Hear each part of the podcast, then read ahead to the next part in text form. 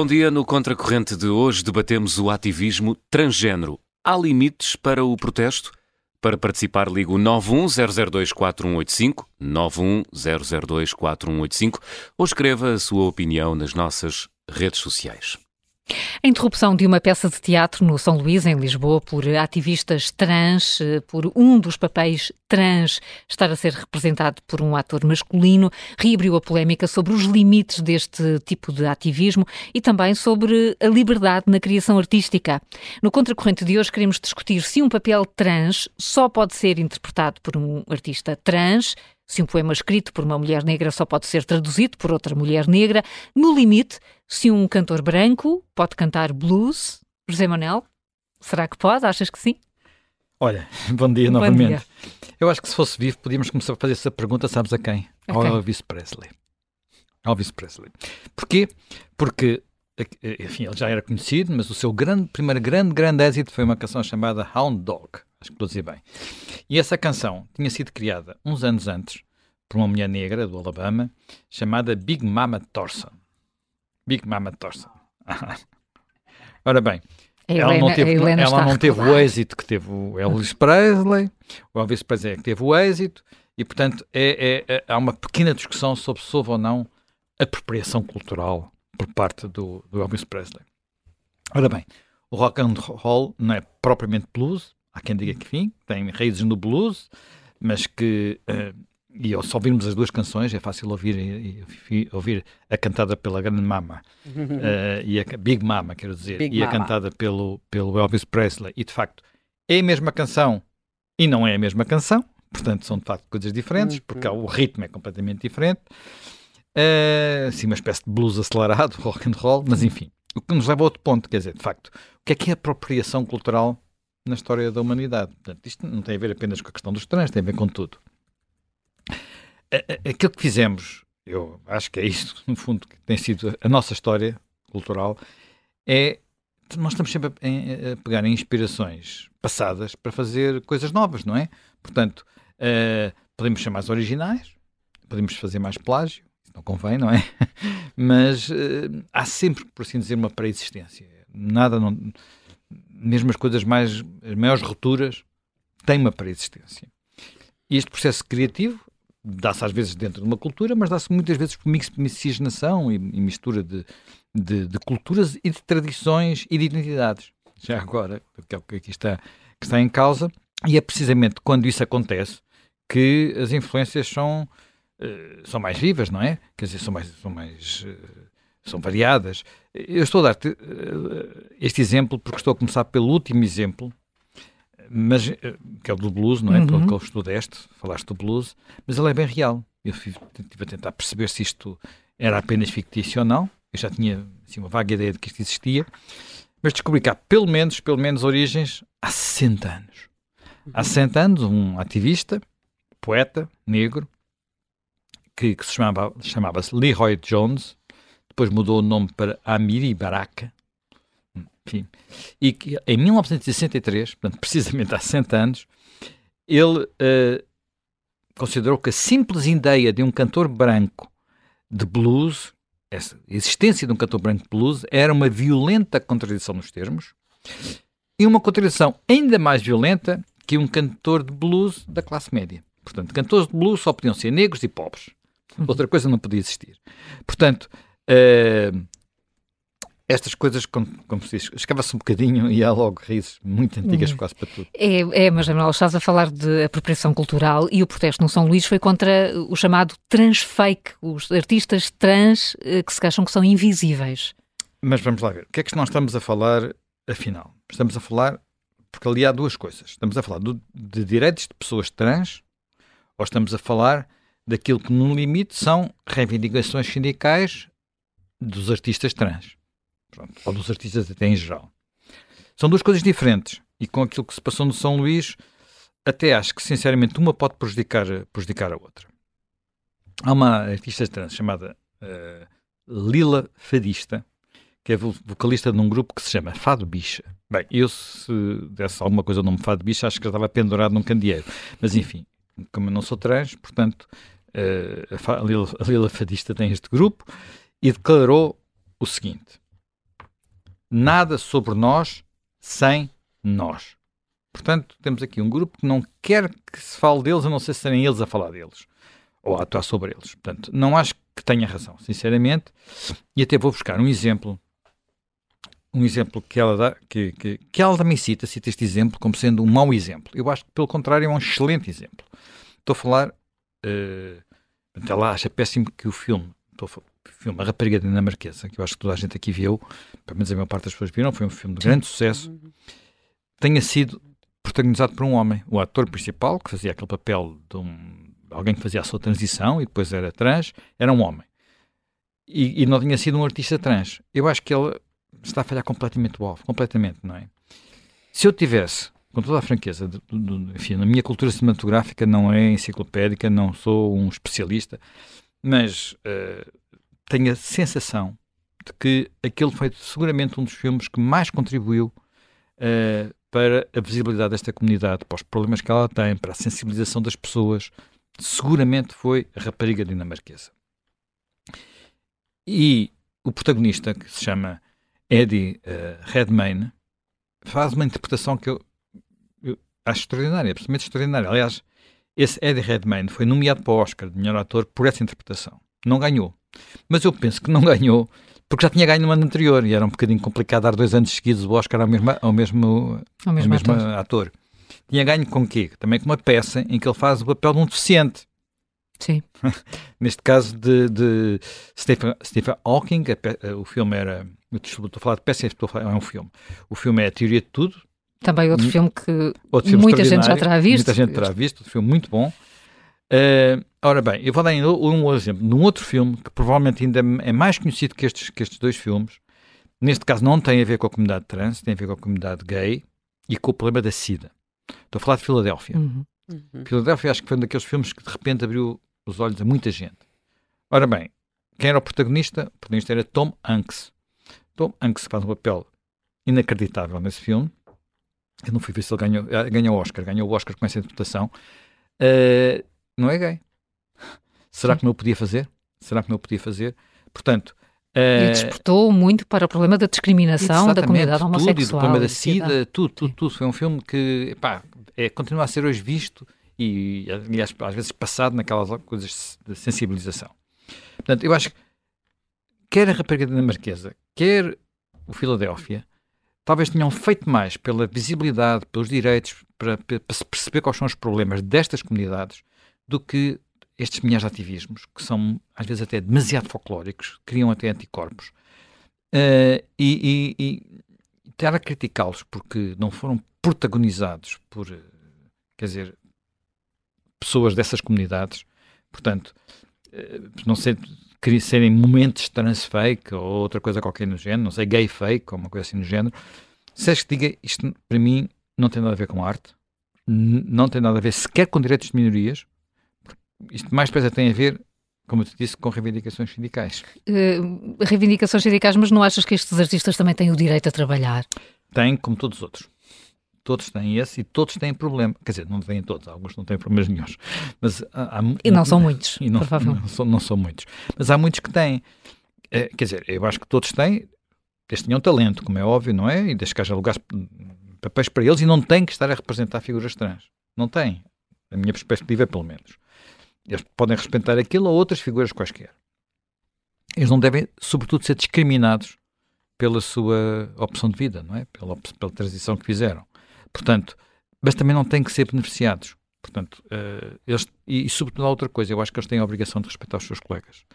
Aquilo, aquela peça que estava no São Luís era uma peça baseada num Almodóvar, como sabes, é alguém que também tem tratado muito estes assuntos, numa, num filme do Almodóvar, tudo sobre a minha mãe, também muitos de nós seguramente se calhar vimos esse filme, uh, e que tratava de alguma forma também de promover a visibilidade da, da comunidade, comunidade trans. Problema, tinha dois personagens, tinha um personagem, dois personagens trans. Um deles já era interpretado por uma artista trans, por acaso também de origem brasileira, Gaia, Gaia de Medeiros, e o outro personagem uh, era interpretado por um ator chamado André Patrício, só que esse ator interpreta três papéis. Ora, porquê? Bem, porque havia limitações orçamentais para a produção daquela, daquela peça E ao que percebi, quando se percebeu que havia esta coisa, já tinha havido polémica e não sei o quê, já tinha havido petições junto dos responsáveis, mesmo assim, lá o Teatro do Vão, mais o Teatro São Luís, tinham achado, pá, não há dinheiro, temos que, temos que ir por aqui, e o André Patrício estava a fazer bem o seu, o seu papel. Uh, e por isso, eu compreendo muito bem o que ele escreveu nas redes sociais. Eu acho que a gente também tem que olhar para o que ele escreveu nas redes sociais e eu vou ler o que ele escreveu nas redes sociais. Não sou a favor da violência nem da evasão de palco. Senti-me violentado e castrado na minha arte, no meu trabalho. Também nós, trabalhadores da cultura, cis ou trans, somos uma minoria. Não temos as devidas e igualitárias condições de trabalho na nossa área. E lutamos para sobreviver. Eu acho que há aqui dois pontos fundamentais. Ele toca em dois pontos fundamentais. Por um lado, não houve respeito pela sua condição de ator, portanto, alguém que estava a trabalhar. Não estava ali a divertir-se. Por outro lado, ele recordou que, por regra, quase todos os artistas têm dificuldades. Quer dizer, não é só os artistas trans, quase todos têm. Mas ele também nota, um pouco a seguir, escreve, vou, vou voltar a citar: fazer-se fazer ouvir é um direito, rasgar é uma agressão. E não é com desrespeito e injustiça que se consegue respeito e justiça. Ele está a falar de injustiça em relação a ele. Não concordo com o boicote a um espetáculo que por si só, atenção, por si só já era uma plataforma de visibilidade e apoio à inclusão. Pois, a, a, a, atriz trans que interrompeu a peça, eh, ela, ela disse naquele momento que estava obrigada a prostituir-se porque não arranjava trabalho. E ela usou uma, um termo mais forte do, mais, mais forte, forte ainda do, do que, que prostituir-se, mas eu vou evitar repeti-lo aqui. Uh, eu não conheço essa, essa artista, não sei até que ponto é que a história que ela contou é, é, é verdadeira. O teatro, depois de facto, decidiu contratar, contratar uma, uma artista trans, uh, mas não foi ela ela foi buscar uma, uma, uma outra artista trans, que é a Maria João Vaz. A Maria João Vaz, as pessoas mais velhas, pelo menos, são capazes de se lembrar de um famoso anúncio da. Da já se pode dizer da Telecel, já era, não existe. Agora já se pode dizer, já não existe Telecel, que era Toxin, Sim, Toxin, do, Toxin, do pastor. Do pastor. Na altura ela não tinha feito a transição, era, é, era este ator na altura. Bem, pois bem, a Maria João Vaz hoje queixa-se de ter pouco trabalho, mas ela própria admite que não sabe se é por ser trans, se é por ter 58 anos. E às vezes, enfim, as pessoas nem sempre têm a mesma, a mesma visibilidade as na pessoas, vida. Pessoas? Queres falar? As pessoas? As mulheres, é Manel. As mulheres. Eu tenho trabalhado, eu, eu, fiz muita consultoria para séries de televisão. As mulheres são invisíveis a partir de certa idade, porque já não, portanto, há uma fase em que já não dão para fazer de, de gaja, e depois, elas, coitadas, às vezes também não, não está ainda a apetecer começar a fazer da voz e demais, às vezes também não há trabalho, para, também não há esse tipo de papéis. Portanto, e depois muitas tornam-se excelentes diretoras de, de, cena, diretoras de atores, desenvolvem muito, muita, uh, muito, trabalho, muito trabalho de revisão de guião, de trabalho mesmo de, de, de, de, fazer com que aquilo funcione. Pronto, e as pessoas, uh, é claro, nós não podemos exigir que, que, haja papéis para todas as idades e para todas as condições, não é? Portanto, esta ideia agora de que os guiões vão ter de ser uma coisa para responder às necessidades de. De, Bem, depois, tu, tu, tudo, estás por dentro do mundo que eu não é, é uma loucura, mas basta olhar para as caras retalhadas das atrizes e, e todas cirurgisticadas para perceber como a pressão da idade é enorme sobre as mulheres, porque os homens estando um bocadinho trabalhados, não estão tanto. Portanto, uh, se fôssemos por aí, então podíamos estar aqui. Sim, três, para, todos, para todos os efeitos, ela é uma mulher, uma mulher trans, mas é uma mulher, não é? Pelo menos é assim que ela Portanto, se define. Uma, uma atriz com 58 atriz. anos tem. Enfim, eu não, sei, eu não sei se pode dizer que é uma mulher, claro. porque uma das coisas que Muitas aparecia. Coisas.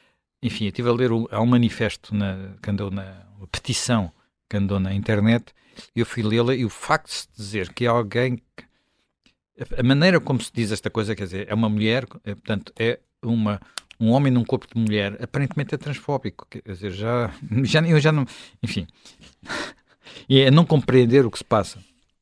Tu desculpa, posso-te citar uma coisa? Que é uma, uma frase que tirei de um artigo do Expresso que eu achei uma coisa deliciosa, que é de um artigo que ensina a fazer sexo feminista. E então, infelizmente. Sexo feminista. Sexo feminista. Felizmente eu sou da geração do amor livre, que era uma coisa mais concreta. E, portanto, a coisa vai por aqui e digo, me parece que mais satisfatória, mas enfim, cada um sabe das suas vidas passadas. E está lá escrito isto, que é o seguinte: a partir do momento em que não há pílula, os restantes métodos contraceptivos uh, para pessoas com útero Em distribuição para pessoas com pênis, não há igualdade de género na oferta. A escolha de tomar hormonas ou não deve ser unicamente de pessoas com vulva. Eu teria que ler isso outra vez para perceber exatamente todo o alcance. Confesso que fica aqui um bocadinho. Portanto, estamos, estamos, já chegámos a isto, não é? Portanto, isto não quer dizer nada. Nós temos aqui pedaços de pessoas, não é? São pedaços de pessoas. É aquela polémica sobre os trans com a, com a Roller, a criadora do Harry Potter, começou por ela dizer: Eu não quero ser tratada como uma pessoa com outro. Eu sou mulher. Não quero ser tratada como uma pessoa. Uh, com mulheres, uh, pessoas que menstruam. Ou pessoas que menstruam. Mas sim, também agora também há, há outra definição que é pessoas com claro. outro. Uh, enfim. Eu acho que isto, deixa-me recuar um bocadinho só. Este problema de fundo são dois problemas diferentes e estes dois problemas não devem ser misturados. De facto, um problema é saber se as pessoas trans têm ou não direitos reconhecidos. Se são ou não tratadas. Portanto, uma coisa é ter direitos reconhecidos, a nossa lei dá-lhes esses direitos. Outra coisa é serem ou não tratadas em pés de igualdade. Portanto, isso a lei não se consegue, é a cultura que consegue. E, e, portanto, sem qualquer discriminação, e, portanto, é necessário fazer um caminho. Pronto. Outro problema, e, portanto, mas depois há, e, e, iria para outros caminhos, portanto, depois há aqui todo um ativismo que também tem outras consequências complicadas, é outra discussão, já aqui a tivemos várias vezes. Depois há outro problema, que é um problema bem diferente, que é se estes direitos passam por só aquilo que temos aqui a discutir, só elas é que podem, essas pessoas trans, eh, elas no sentido, podem ser homens ou mulheres, uh, podem representar papéis trans. E, portanto, e daí surge a tal acusação do transfake. Os ativistas acham que é, e acham que é impondo a sua presença impondo a sua visibilidade que conquistam os seus direitos. E por isso é que organizam estes protestos. Eu não acho isso. Acho o contrário. Acho que se vai muito mais longe com filmes como aqueles que eu referi. E acho, sobretudo, quando falamos de criação artística, e é isso que estamos a falar, aquilo, para todos os efeitos é isso, eu não a posso transformar em, uh, apenas em ativismo. Eu compreendo que há todo, toda a arte tem um lado de intervenção, mas eh, quando é só ativismo, ou submeter a ativismos de uma forma completa, eu não só prejudico a arte, como a seguir acaba a prejudicar os próprios, os próprios direitos das minorias e as é, causas das minorias. Eh, mas não concordas que ainda assim houve alturas e, e, mesmo demasiado tempo em que essas causas eram invisíveis e em que essas pessoas nunca eram de todo chamadas? Claro, uh, claro. Uh, aliás, tudo na cultura evolui. Vamos lá ver. Nossa cultura, estou a falar de cultura no sentido lato do termo, não apenas no sentido de eh, mas, por exemplo, ainda aqui, Shakespeare. Shakespeare, quando escreveu as suas peças, elas só podiam ser representadas por homens. Uh, as mulheres não tinham, não podiam representar, era, era assim que era no, no Renascimento. E estamos a falar de uma época a que chamamos Renascimento. Atenção. Portanto, até há relativamente pouco tempo, as mulheres também não podiam subir ao palco, por exemplo, em dois países que têm tradições teatrais fabulosas, que é a China e o Japão. Também só era só para homens. Os homens vestiam-se de mulheres, e pronto. Uh, quando havia papéis femininos. No início de Hollywood, enfim, às vezes por boas, outras vezes por péssimas razões, mas a verdade é que no início de Hollywood, nos tempos, por exemplo, do primeiro dos grandes realizadores clássicos, que é uh, Griffith, as personagens negras eram protagonizadas por atores brancos com a cara pintada de preto. Uhum. Hoje em dia isso é, uma, é um pecado é um pecado mortal, não é? Eu acho, acho, acho que hoje em dia, por exemplo, nós não poderíamos brincar aos cowboys e índios, uhum. porque uhum. quem ficasse no papel de índio estaria a fazer uma apropriação qualquer. Portanto, deve haver outras brincadeiras novas. Enfim, eu acho que aquilo que se passou de facto com o Griffith e com alguns filmes do Griffith, nomeadamente O Nascimento de uma Nação, é, é, era intolerável, mas foi superado. Já não é assim.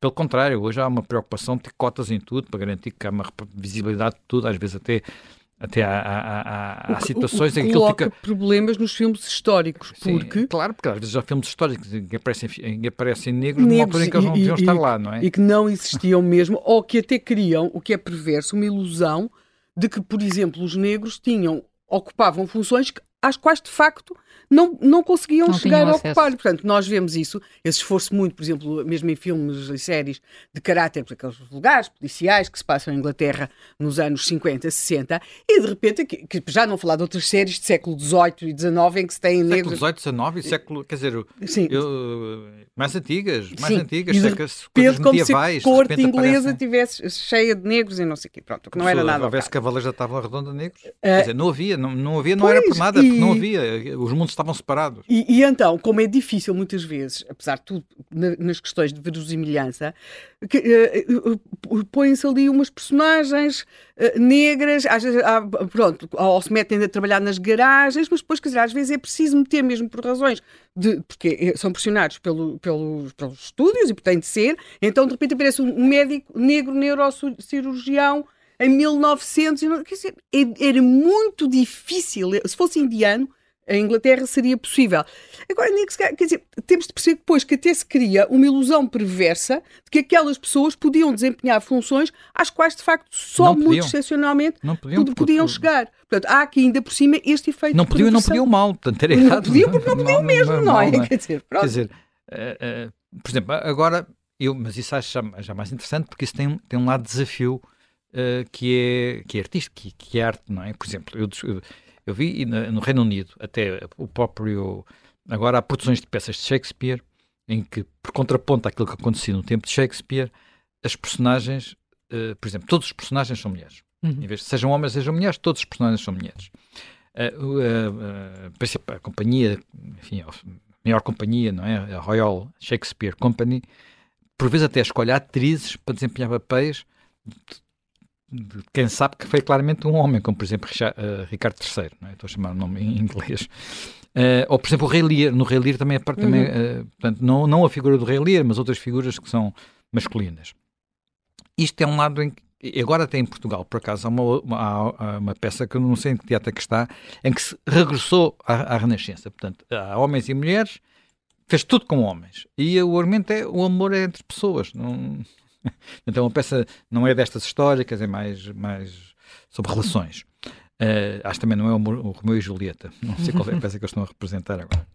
Bem, a arte é um desafio uh, e, portanto, e, tem, e, e, e, sendo um desafio, permite, permite tudo. Eu acho isto, por exemplo, aquilo que se passa na Inglaterra, com este lado que até no limite é feminista, acho muito bem, acho que são, não vou ficar ofendido por causa disso. Eu vou dar outro exemplo de outro filme que também é, também é conhecido, também foi importante para estes filmes da visibilidade trans, que é uh, Boys Don't Cry, Os Rapazes Não Choram, é menos conhecido que, que, que A Rapariga Dinamarquesa, é um filme de 1999. Também ganhou vários Oscars, também ganhou vários Oscars, e o papel do protagonista, neste caso, que é um homem transexual, é protagonizado não por um homem, mas por uma mulher. Hilary Swank, uh, Swank que depois também viria a ganhar um Oscar. Portanto, uh, este foi um filme importante, uh, até porque tinha a ver com, é um, como está, caso verídico e é a história de alguém que acaba assassinado. Agora pergunto, um filme destes que teve relevância, que foi na altura muito elogiado, hoje em dia já não seria, porque passaria a ser transfake? Quer dizer, uh, não sei, sinceramente, hum. até porque nós tivemos polémicas recentes sobre isto. Pois é? temos, pois uh, tivemos com, com, com Carlos Avilés por causa da peça Eu Sou a Minha Própria Mulher, houve uma contestação e uma polémica semelhante. Exatamente. Uh, o, Avilés ensinou-me. Essa peça é uma peça que é inspirada também numa história verídica, portanto, tal como o, o Boys Don't Cry. Desta vez é a história de uma senhora alemã uh, chamada Charlotte von Malsdorf, transexual, que sofreu muito, quer dizer, ela era filha de um pai nazi, uh, o pai reprimiu, queria que ela fosse para o exército, ela fugiu para a casa de uns tios, depois a seguir chegou a estar presa pelos nazis antes da, da, do, fim, da, do fim da uhum. guerra, depois foi libertada, mas depois ficou na Alemanha de Leste. Na Alemanha de Leste isto não era particularmente livre e tal, e portanto mesmo assim está ligado, esteve ligado ao, ao primeiro bar homossexual, enfim. Ora bem, essa peça, eh, baseada na história dela, ele começou a estreá-la no Teatro Experimental de Cascais e depois levou-a ao Festival de Almada.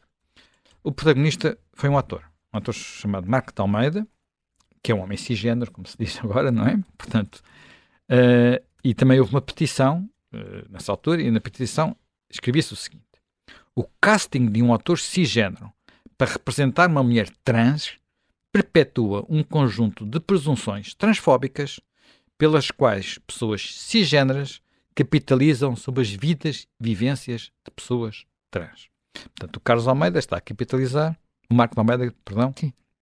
está a capitalizar a vida de pessoas trans.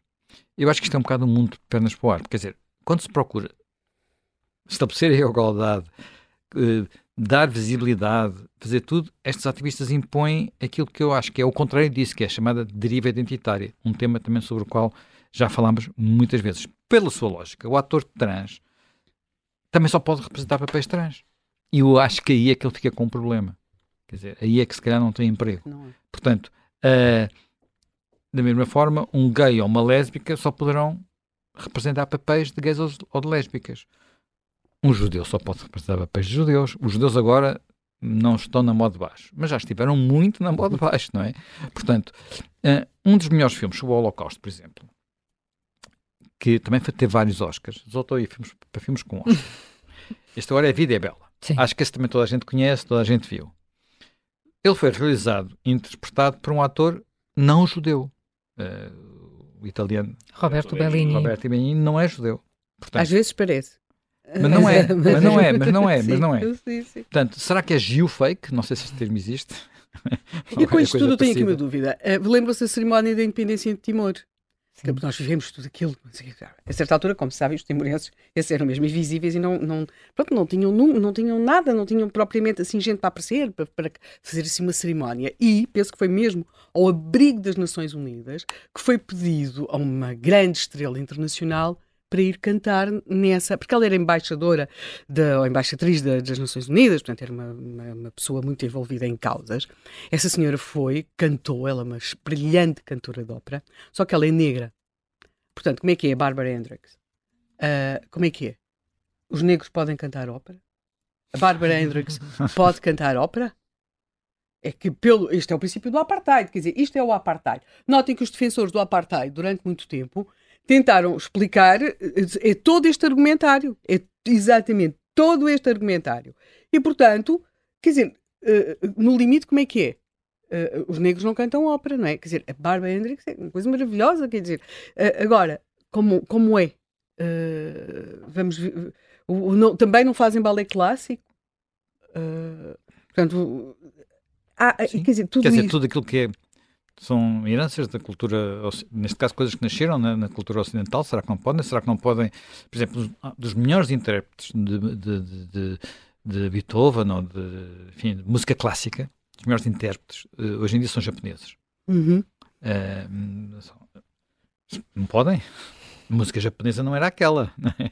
Aquilo é uma importação. Eles estão a apropriar-se, estão a tirar o lugar europeus que, que, que, criaram aquilo, portanto, já estão a. Enfim, é uma caixa de Pandora. É uma caixa de Pandora. Quando abrimos não, isto, é o apartheid, é mesmo o apartheid. Não é? O apartheid não, uh, tem, tem um discurso de legitimação que é exatamente isto, não é? Cada um com as suas especificidades e não nos vamos, por assim dizer, contaminar. E, portanto, vamos é passar todos a viver assim em as comunidades. É, tudo, tudo em... São os bantustões, não é? Portanto, cada um no seu bantustão, uh, que, que, é na prática este discurso comunitário. No seu andar, na sua gaveta, o que tu quiseres. Sendo que aquilo que, é fantástico, quando as pessoas se põem nos pés de outra, e eu acho que os melhores atores para mim não são aqueles que estão sempre a representar o seu próprio, o seu próprio papel, não é? Há atores que a gente olha para eles e já vê mais ou menos o que é que eles vão, vão, fazer nomeadamente alguns muito, muito musculados ou outras muito sexy, depende das coisas, já se está a ver o que eles vão fazer. E depois há outros que se transfiguram.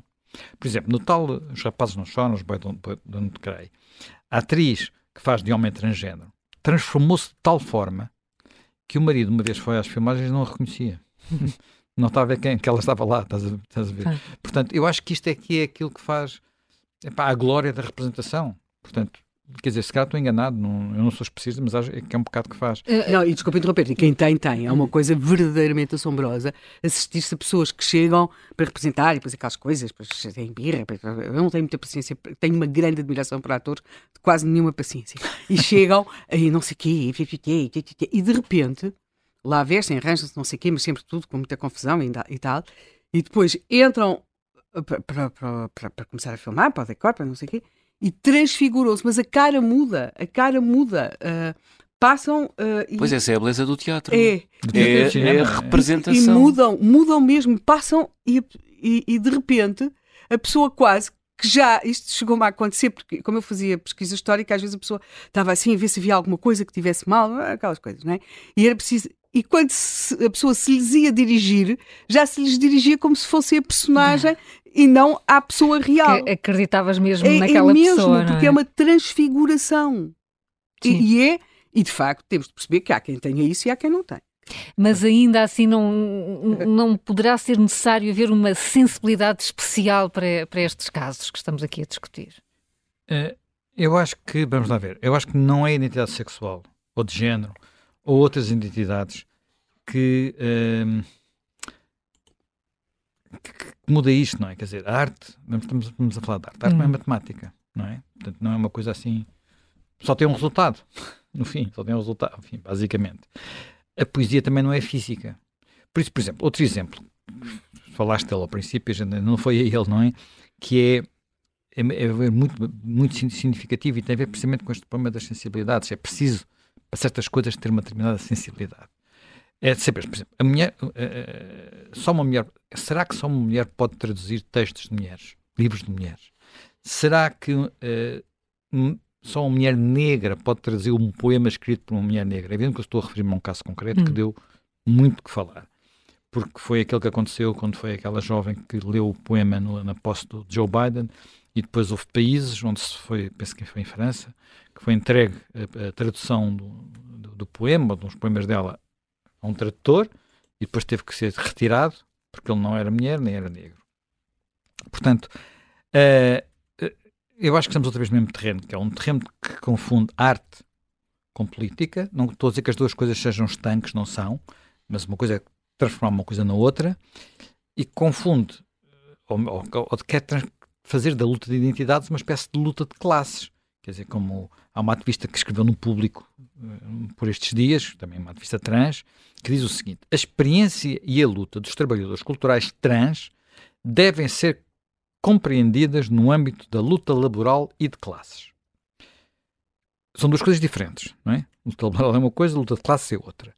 E depois a seguir enumerar as dificuldades, porque passam os artistas que são trabalhadores precários por excelência, e aí de facto é uma luta laboral. Volta ao meu ponto. Isto não tem nada a ver com teatro e com respeito pelo teatro e pelos artistas. Isto é o tal ativismo identitário de que falava a Helena, isto é divisionista, divisionista, isto não procura a integração, portanto, como diz, é isto procura repetir apartheid. É um apartheid com um título diferente, mas procura repetir apartheids. Eu não tenho que, quando estou, eu não tenho que saber conhecer identidades, digamos, tudo sobre as pessoas para me relacionar bem com elas, não é? As pessoas não têm que andar com um rótulo na testa a dizer, olha, eu sou trans, eu sou gay, eu sou cis. Quer dizer, há sítios em que é assim. Há uma, uma universidade norte-americana que chegou ao ponto dos professores, para poderem dar aulas, na primeira aula tem que dizer tem que fazer a listagem de todas as suas identidades. Todas. E as suas preferências, sei lá, não sei se, inclusive, se são veganos, se não são veganos, ou comem, que não comem, onde dormem, não dormem, essas coisas todas. Enfim, não acho que isso, acho que isso divide, isso não une. Isto não é, não é, não é, não é o sonho, quer dizer, e, e esta, claro, é a luta de classes. Mesmo que não se expliquem que classes são, não é? Que classes é que são estas? Quer dizer, qual é a diferença entre aquela ativista que entrou no São Luís é, e, e, a primeira pessoa que ela, que ela se dirigiu e a quem agrediu verbalmente, porque vale a pena ver o. Ver, não é muito agradável ver, mas vale a pena ver o vídeo. Uh, e que humilhou foi um colega de trabalho. Quer dizer, qual é a classe? Qual é a classe cá aqui? São os dois artistas. São os dois artistas. E este tipo de lutas e transições também não tem nada a ver com luta pelos direitos cívicos, como eu já disse. Portanto, a luta pelos direitos cívicos, eu também vi quem escrevesse sobre comparar isto com a marcha sobre, sobre Selma, que é uma coisa, enfim, a luta pelos direitos cívicos era uma luta pela igualdade. Portanto, uh, e as transgressões que fazia eram transgressões contra as coisas que existiam, físicas, quer dizer, entrar numa, num, num, numa caminhoneta só para brancos, atravessar aquela ponte, ir a uma escola, isto transgredia isso. Mas não estamos a falar disso. Não é disso que a gente está a falar aqui de transgressões iguais.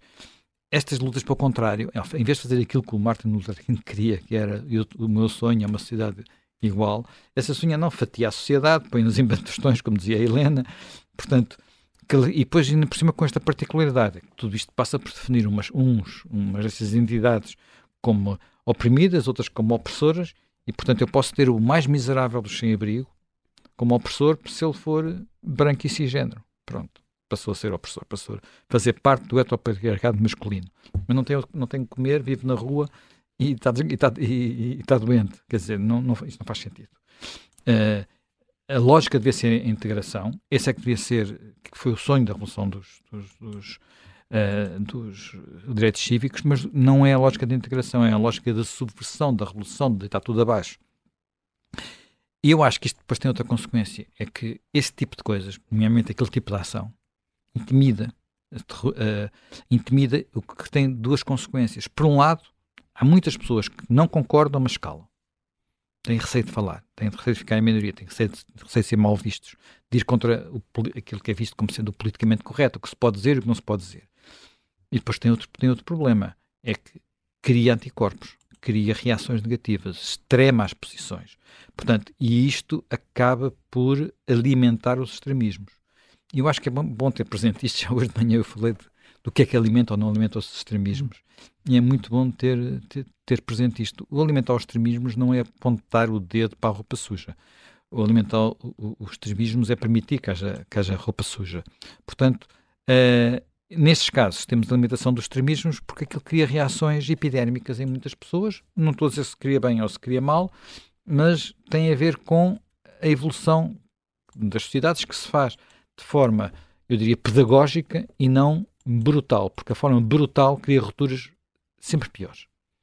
A verdade é que, eh, com anticorpos ou não, Helena Matos, estamos todos a falar sobre isto, não, não é uhum. só aqui no Contracorrente, é, é, na rua. Já apanhei muitas conversas daquelas designadas conversas de café em que se está a falar deste assunto. Isto é uma vitória para, este, para esta iniciativa e para este protesto. Não sei. Uh, se, não, se vocês não se importassem, nós vamos até ao dia 24 de agosto de 1974 a um teatro chamado Monumental representava-se o último fado em Lisboa. Ou seja, tinha havido aquele filme, que era o último tango em Paris, não é? E, e, então, claro, nós estávamos numa fase em que tudo o que ia para a cena tinha muitas balalaicas, muitas coisas já da União Soviética e tal. Mas, entretanto, o Vasco Morgado, que era um grande, grande, grande empresário teatral.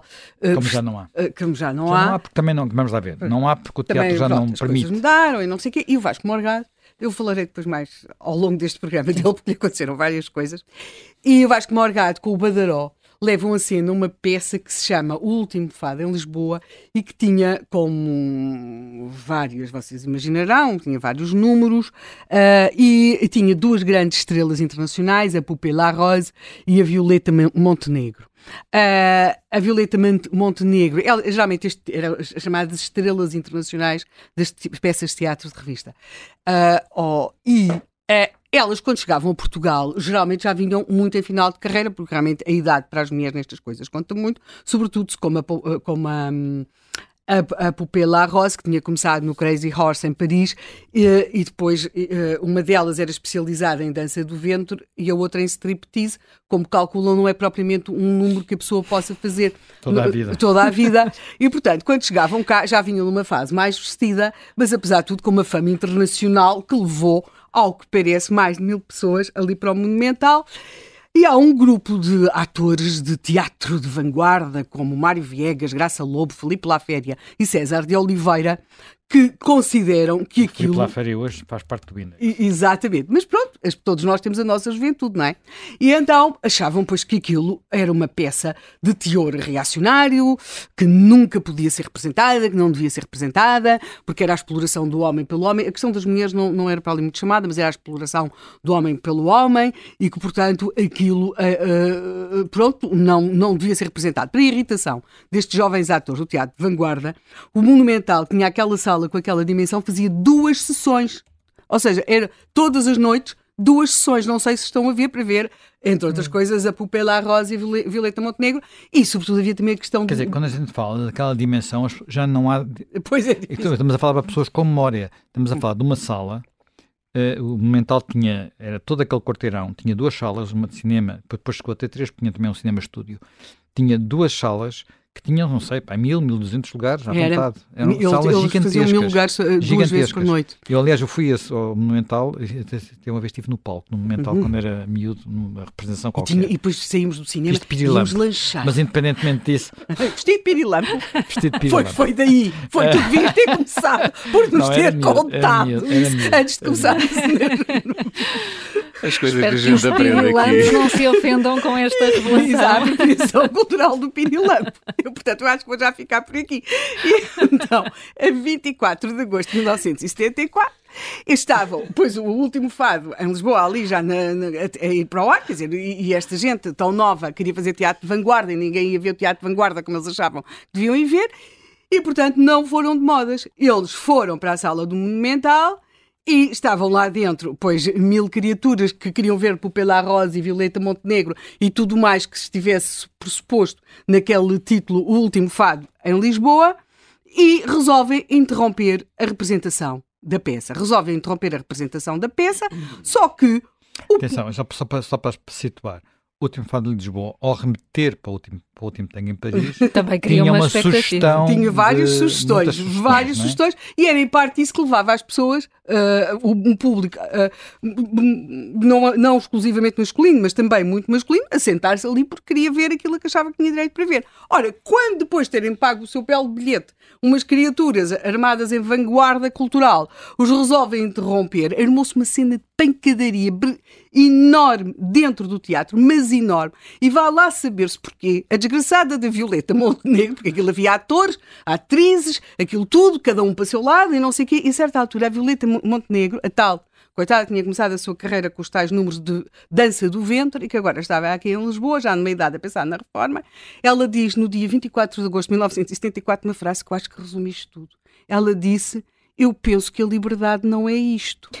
E, portanto, ela que tinha vindo atuar a um país que lhe diziam que era finalmente livre e, eh, e, o- e onde, pronto, tinha havido co- condicionamentos muito fortes ah, de censura e de repente vê-se, e presumo que será, seria assustador, numa sala enorme, pancadaria, não é? Porque é, é claro que uns queriam ver a peça, os outros tinham pago o bilhete e não sei o quê, os outros achavam que era uma vanguarda revolucionária, quer dizer, cada um batia para o seu lado e, portanto, a e, e elas, coitadas, pois que estavam ali só para fazer o, o seu número o mais honestamente possível, fosse ele qual fosse, e de repente a mulher diz isto. E a mulher tem imensa razão. Eu penso que a liberdade não é isto. Ou, ou seja, e é ela quem diz uma, uma das maiores verdades eh, do, do, do- de- daquela noite. Eu agora quero saber se tenho tempo para contar uma história eh, sobre a Revolução. Já e não Já Então eu não Noticiário. Conto depois na segunda parte um caso extraordinário do movimento marxista-leninista internacional em Portugal com um comunicado sobre o striptease. Há uma história que a Helena tem É uma Pendurada. promessa. É uma promessa. Há um striptease prometido pela Helena que nós queremos ouvir. Estão como as massas em 1974 75 não Então, resistem. Não, ao- Pois, é uma boa história Então, nem pensar. exatamente. Isso isso é striptease, não é? Ou, ou seja, nós temos de entender que aquilo a que estamos a assistir agora já se viu muito no passado, o, o que muda, e daí que aquela ativista que fala da luta de classe, a questão é sempre a mesma, ou seja, é um ódio muito profundo àquilo que as nossas sociedades eh, de, eh, de economia de mercado e de, e de parlamentarismo burguês, por assim dizer, representam, e portanto tudo serve. Ah, o que vai mudando é o objeto. Agora temos este ativismo trans. Tenho certeza, coitados dos trans, que se a sociedade, que aqueles ativistas que, que estão por trás deles, ah, se essas sociedades vingassem, nem, nem imagino qual seria o futuro deles. Mas de qualquer forma, ah, nós temos de entender que eu referi aqui aquele caso do, do- da, da- da- da- tentativa de impedir a representação de uma peça no Teatro Monumental em 1974 em Lisboa, em agosto de 74. Ah, mas, por exemplo, na- nessa altura na Europa vivia-se cenas de pancadaria fortes dentro de alguns cinemas, porque havia um filme do, do Jean Yann, era um filme satírico francês, que se chamava Os Chineses em Paris.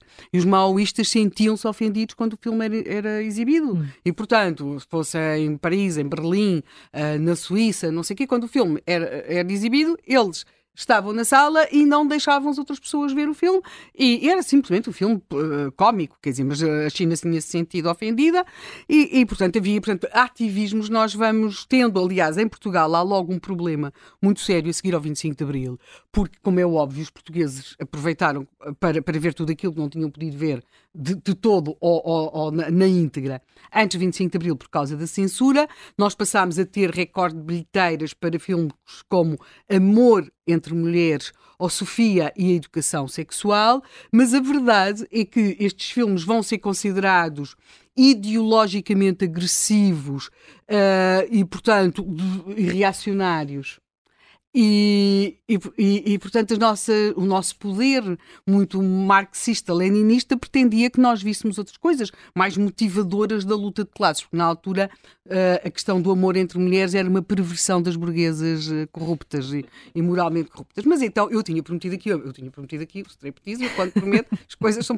levadas até ao fim. O que é que acontece? O tal grande empresário do teatro, Vasco Morgado, uh, coitado, acabou transformado numa espécie de capitalista nefando e, e, ficou, pronto, ficou desprovido de meio de vida, mas ele era um homem bastante desembaraçado e pôs-se a pensar que alguma coisa se tinha de fazer, alguma coisa se tinha de fazer, então resolveu fazer aquilo que tinha tido alguma dificuldade de fazer antes do 25 de Abril e pensou, portanto, pensou que arranjou um número de striptease em Lisboa as coisas, como se percebe, estavam complicadas e também em Lisboa as pessoas também já tinham visto striptease e pensou levar o striptease à província, assim que o povo, do, do, do povo, o povo, o povo, também tem olhos para ver. E então assim como, como qualquer olhou para o mapa e percebeu isto é preciso um sítio onde haja homens e homens com algum poder acrescentado de compra agora. Que, pronto, coisa. E foi para a Marinha Grande, a terra do soviético português. Quer dizer, não foi só para a Marinha Grande, foi para outros sítios também, mas quando chegou à Marinha Grande, aquilo estava realmente, havia uma grande adesão das massas, por assim dizer, aos espetáculos de striptease. Olha, na altura estávamos aqui já em 75, aquilo, o trabalho político dos partidos era, estou a ver, pleno prec, não é? Pleno prec, Marinha Grande. Só que os operários, eh, faltavam algumas coisas, daquelas mil e uma reuniões que o PCP inventava e os sindicatos e não sei o quê, para irem para o striptease. E aí, quer dizer, o PCP começou a ficar furioso, começou a ficar furioso, porque realmente as, as massas, conforme diz, o, diz o, PCP, agora estou a citar um documento extraordinário da história do comunismo internacional, que era que o dito show, a intenção do dito show, era desviar a atenção das massas trabalhadoras dos seus reais problemas e interesses pelos caminhos da alienação. E que o espetáculo refletia as mais degradantes concessões e vícios de um capitalismo moribundo e desesperado que recorre a todos os meios da deprivação com vista, por um lado, à conquista do lucro fácil e, por outro, a estimular instintos inferiores. Fim de citação. Uh, tenho a dizer-vos que este comunicado foi assinado pelo Sindicato dos Vidreiros. O que o Sindicato dos Vidreiros não conseguiu foi impedir que os vidreiros propriamente ditos se pusessem a caminho do espetáculo striptease, o tal que uh, eram considerados este espetáculo, tal como os outros filmes, uh, ideológica e moralmente agressivos. Portanto. E houve espetáculo. Ah, claro que houve espetáculo, pois o problema era que havia mesmo espetáculo. E eles, em vez de irem para as reuniões de, de, do partido, iam para o espetáculo moralmente agressivo e reacionário, não é? Portanto, era mesmo esse o problema. Eu penso que é um dos documentos mais interessantes do movimento comunista internacional, é este que foi feito pelo nosso Partido Comunista, coitado, grandes dores tem tido no mundo, e, e, e o Sindicato dos Vidreiros, acho, acho uma, uma coisa extraordinária. Ou seja, o que é que eu quero dizer com isto? O que eu quero dizer com isto é que sempre houve quem eh, protestasse e quem se achasse no direito de, por razões que se prendiam com, com os seus próprios objetivos políticos, pretender escolher o que é que se devia ver ou o que é que não se devia ver. Uh, recuando um pouco, nós temos nos anos 30, aqui com os nacional-sindicalistas, que será o que temos de mais próximo dos fascistas ou mesmo fascistas, em que, por exemplo, os, os teatro, as peças de teatro de revista uh, também tinham sempre uh, números das causas do momento. Por exemplo, tinha um número patriótico, por exemplo, tinha o um número dos órfãos, e os órfãos eram mesmo umas criancinhas, às vezes, que iam lá representar e tal. E e depois, claro, era muito atenta às coisas e passou a ter o número do, do nacional sindicalista, que era aquele cheio, estava sempre e tal. Então imaginem que é o estereótipo de um fascista, ali inspirado nas coisas do Mussolini. A que os nossos nacional sindicalistas não acharam graça mesmo nenhuma coisa e fazem ameaças. No Porto houve mesmo tentativa de interrupção da peça e há ameaças aos uh, empresários de teatro, porque na época tínhamos empresários de teatro, aquelas companhias tinham sempre um empresário ou empresárias, também as havia, e fazem ameaças que se relevassem determinado cena, número à cena, que depois aquilo resolvia sempre, segundo eles, à pancada. Portanto, o que nós temos aqui, neste momento, é algo que já vimos lá atrás, só que nós achamos sempre que as pessoas reagiam muito indignadas às tentativas de censura ou de pressão de que eram objeto e que, portanto, acabavam a ter de as aceitar porque Portugal não era uma democracia. Isto durante o Estado Novo, ou porque o PREC era o PREC era aquela confusão. Mas aquilo que nós temos visto agora com este tipo de, de, de intervenções, muito dentro destas coisas woke e destes novos ativismos, é que o mundo cultural é muito pressionável, mas mesmo muito pressionável. Nós dificilmente hoje conseguiríamos aqui declarações de atores, encenadores, porque as pessoas têm, de, e não há censura, mas de facto têm muito medo do que dizem nas redes sociais, têm muito medo de ter uma má reação aos seus trabalhos, têm muito medo de, por exemplo, gerar urticária e acabarem a não, já a não serem escolhidos para fazer uma peça, para fazer um filme. O meio é de facto muito pequeno e, portanto, nós também estamos aqui perante esse outro lado que é. Uh, nós gostamos muito, e agora, até como estamos nas comemorações do 25 de abril de 74, vamos ver muitas coisas sobre como é que se fintava a censura e sobre a resistência. Quer dizer, um, bocadinho de histórias de contos de fadas, não é? Porque o desempenho da democracia não, não tem sido assim tão. Uh, quando, quando não há um censor e um PID a temer, mas apenas o não ficar bem na fotografia ou ter de ser capaz de assumir determinadas opiniões, o que nós vemos é que existe dificuldade em assumir com alguma coerência. Isto não é apenas em Portugal, nós vemos o que tem acontecido em Espanha, em França, em Inglaterra, uh, tudo isso. Portanto, temos essa questão. Agora, eu quero só chamar aqui a atenção para uma coisa. O Teatro São Luís é um teatro municipal. É que se tudo isto tivesse acontecido num teatro, numa companhia, de uma empresa, pronto, cada um achava, fazia o que quisesse. Nós estamos a falar de um teatro municipal. Portanto, estamos a falar de um teatro que uh, não é apenas de, o, o facto das peças serem apoiadas com subsídios, não, as próprias instalações são municipais. E, portanto, uh, há aqui também uma questão a colocar-se. Ou seja, nós, enquanto cidadãos, nós, e aqui no caso, enquanto lisboetas, nós, enquanto contribuintes, pactuamos com que se pressione assim para se afastar um ator, impor uma alteração uh, na, na encenação, e quem já viu o mínimo de encenação sabe que não se escolhe um ator assim.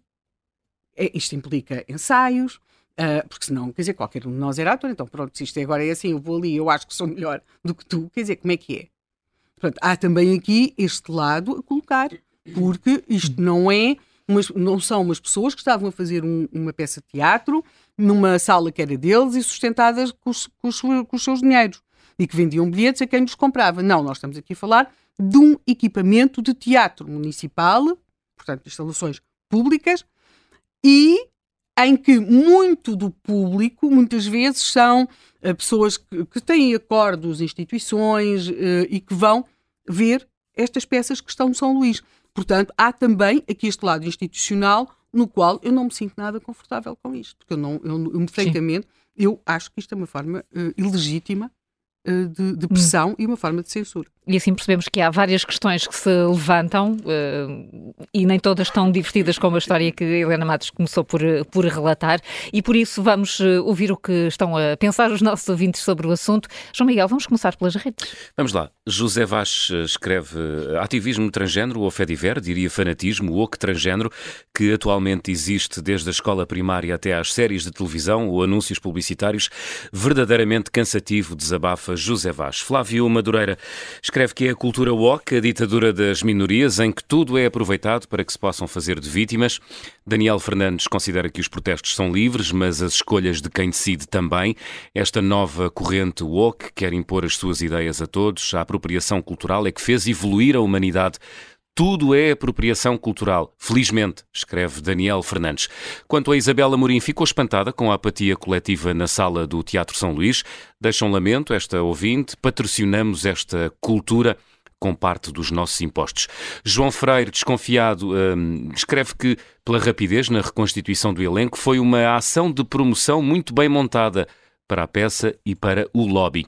Sobre a questão de fundo, se um homem ou uma mulher podem ou não interpretar uma personagem ou um personagem transgênero, Nuno Carvalho escreve por uma questão de equidade e coerência os atores trans não poderão então nunca representar papéis de pessoas hetero ou gay, ou seja, só trabalharão quando existirem personagens trans nas peças ou filmes. O Luís Aguiar Conraria, que o conhecemos aqui do Fora do Baralho às sextas-feiras ao meio-dia, está a ouvir-nos, não resistiu a enviar-nos uma pergunta. Os filmes sobre a vida de Jesus Cristo, com atores de olhos azuis, não são igualmente inverosímeis? Ah, pois é, e aí fica levantada. Completamente. Completamente, Completamente. completamente. Então, aquele ator português que fez Jesus Cristo aqui há uns tempos numa, numa Mas apesar de tudo série. era um bocadinho mais, mais morninho que o habitual. Uh, Sim, mas, sim, mas com aquele- Diogo Morgado. Diogo Morgado, eu- desculpa lá, não me lembrava Sim, do nome. estava aqui. Era um viking Eh, das Arábias. Não tinha, não, muito provável, quer dizer, nós nem sabemos bem que, seguramente que era mais que era uma pessoa do Médio Oriente e, portanto, semita eh, e provavelmente eh, um bocado mais escuro. Muito diferente de como é retratado pela cultura cristã, pelo menos. Mas qualquer Sim, mas que é uma coisa que vem- É uma coisa que vem, é uma coisa que vem, por exemplo, se nós olharmos para a arte ao longo dos séculos, Claro. vemos que Jesus Cristo durante muito tempo foi sempre retratado com as vestes do tempo. Uhum. e depois foi-se recopiando, mas aquilo não tinha nada a ver com aquilo que era a maneira como se vestiam as pessoas na Palestina, não é? Na Palestina, enfim, na, na altura na Judeia. Ah, E para já essa, essa imagem vai ficando. O Rui Castro enviou-nos uma mensagem eh, de áudio. Vamos ouvi-la agora. Ah, muito bom dia, fala Rui Leite Castro, Vila Nova de Gaia, engenheiro agrónomo. Ah, antes de mais, muitos parabéns ao Rádio Observador que ouço diariamente. Então, sobre o assunto, queria dizer o seguinte: eu não consigo entender como é que, por um lado, a minoria trans se esforça de forma abnegada e muitas vezes violenta para ser equiparada ao género para o qual se identifica. Por exemplo, uma mulher trans é uma mulher, nomeadamente no desporto. Mas, por outro lado, em outros casos, já exigem que a sua identidade como trans seja reconhecida, que é o que acontece neste caso. Se fosse reconhecida como mulher, teria que estar sujeita à competição pelo lugar no palco, exatamente como exigem que isso aconteça nas pistas de atletismo. Portanto, em que ficamos? Em que ficamos é a pergunta deixada eh, pelo nosso ouvinte Rui Castro. O, And- o André Carvalho é fotógrafo também, se quer juntar à discussão. Bom dia. Queria apenas deixar eh, aqui umas questões que acho que são a resposta ao ativismo da- seja das minorias, seja dos transexuais. Ahm, deveria ter o Al Pacino ser afastado, ter sido afastado do, do elenco do Profundo de Mulher por não ser invisual e dar lugar a um ator invisual. Eh, o Tom Hanks eh, deveria ter sido afastado de, do Filadélfia, pois não é seropositivo e com certeza que há atores seropositivos. Eh, o Sean Penn, que deu um contributo tão grande à comunidade gay, deveria ter sido proibido de interpretar o papel que interpretou no Milk. Eh, por fim, eh, deveria o Diogo Infante estar apenas reduzido a papéis homossexuais e proibido de representar papéis hetero? É a questão que fica. E já agora, os trans que só querem interpretar, to- querem interpretar todos os papéis trans também devem ser proibidos de interpretar eh, papéis de gays e de heteros? Eu acho que não. Obrigado. Obrigada a nós, eh, André Carvalho, aqui elencando uma, uma série de, de questões em que se nota que há alguma perplexidade naquilo que estava efetivamente a ser reivindicado no, no sábado passado. Jorge Barreto Xavier foi secretário de Estado da Cultura, é nosso convidado agora do Contracorrente. Bom dia. Olá, bom dia. Eh, Como é que, como é que olha para o que aconteceu no sábado no, no, no São Luís? Ainda assim é útil estarmos a discutir, a discutir estas questões? Hum, olho com alguma perplexidade, mas ao mesmo tempo também compreensão de que é uma questão que atualmente afeta a sociedade portuguesa, o, o tentar perceber até que ponto este tipo de discussão eh, corresponde a uma discussão de poder ou uma discussão meramente cultural.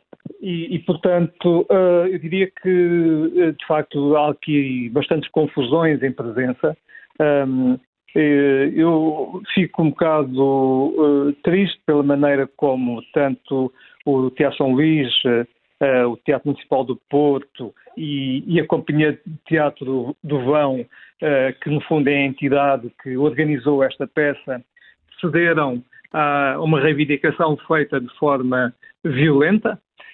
Este é um tema extremamente difícil porque qualquer pronúncia negativa que se possa fazer sobre certos ativismos é vista como um, uma pronúncia um, ou de extrema-direita ou uma pronúncia anti-igualdade, mas não é o caso. O, obviamente, uh, no que me diz respeito, tenho toda a defesa sobre a necessidade de incluir as minorias e, e a vontade de transformar a sociedade para sermos mais inclusivos e mais equitativos, mas não podemos confundir isso uh, com, com invasões do palco. Isso é justificado, uh, diga, diga. Uh, ia, ia, portanto, concluir que o, o, que incomoda aqui é que houve um, houve um limite, houve uma fronteira que foi ultrapassada. Uh, os protestos fazem-lhe sentido, as reivindicações também, mas há, há, há, há limites no protesto.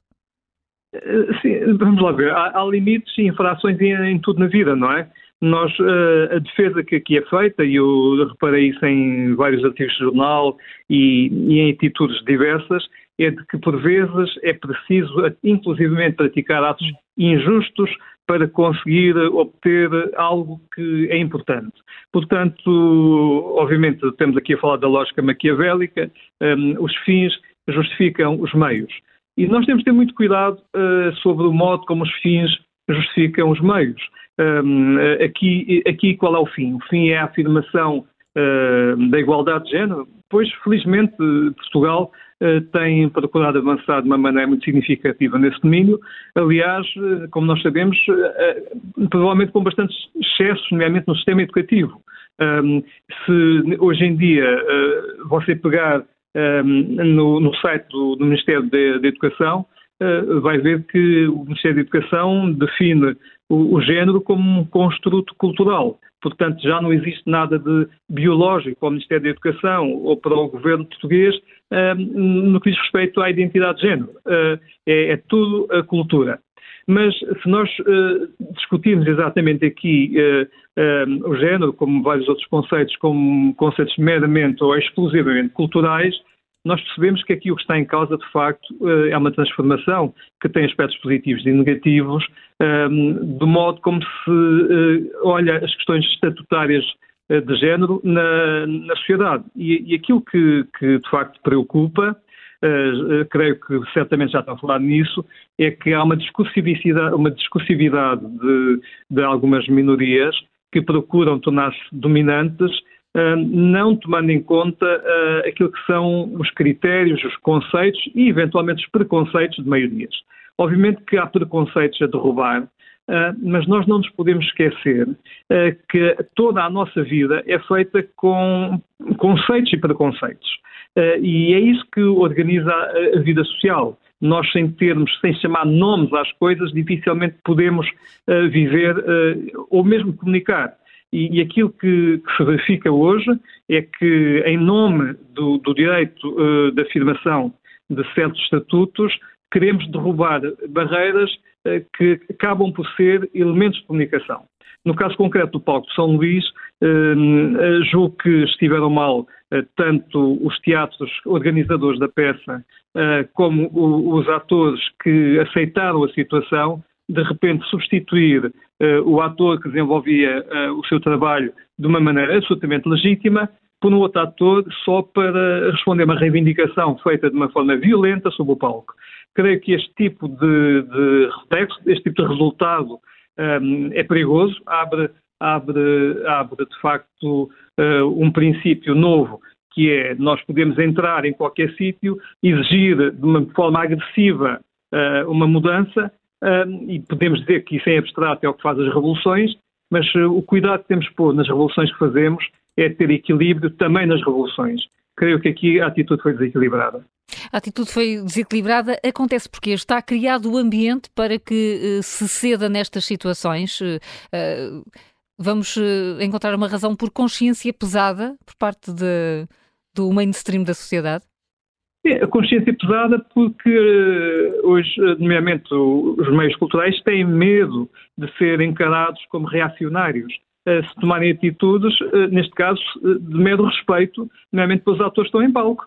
Uh, uh, e, e medo de ser rotulados de uma maneira, lá está a questão das categorias e os preconceitos sobre as categorias, uh, de serem conservadores, conformistas, não serem solidários. E, e está-se a criar uma confusão perigosa entre aquilo que é, de facto, a defesa dos direitos das minorias, e neste caso destas minorias, em relação àquilo que é os limites do respeito mútuo que devem pautar as relações sociais e a interação em comunidade. Uh, e, e, esse perigo uh, do novo autoritarismo, de, novas polícias uh, do pensamento, que, que, são também novas formas de fascismo, é, é, é, grande e nós devemos também combater esse tipo de perigo. Como, como se combate? com respeito mútuo, com com, com uma capacidade de abertura ao outro, uh, que nomeadamente olhe para o papel uh, não só das minorias, mas também pelo respeito pelas maiorias, um, com a percepção de que, para além desta agenda, que é importante, há outras agendas para as quais nós temos que prestar tanta ou mais atenção mediática. Por exemplo, em Portugal, um, o, a situação dos pobres uh, e dos, uh, é, é, terrível. Temos uh, neste momento, dezenas de milhares de pessoas a sofrer com problemas com as suas casas, com a alimentação no dia a dia, uh, que merecem mais evidência do que estão a ter, como é o caso do, dos alunos nas escolas com problemas físicos ou mentais, têm muitas dificuldades e as suas famílias de obter um tratamento mais acessível pelo sistema educativo e podemos ir por aí fora. Sim. Portanto, nós não podemos. A, a pergunta, até mesmo, Jorge Barreto Xavier, no âmbito da, da, da, área da cultura, era se uma das formas é eh, efetivamente integrar mais atores trans. Uh, em, em, papéis que lhes dizem mais, de, de, de personagens trans também. Se esse, se esse, deverá ser o caminho ou poderá ser um deles? Não, eu, eu creio que, que isso uh, não pode ser visto dessa maneira.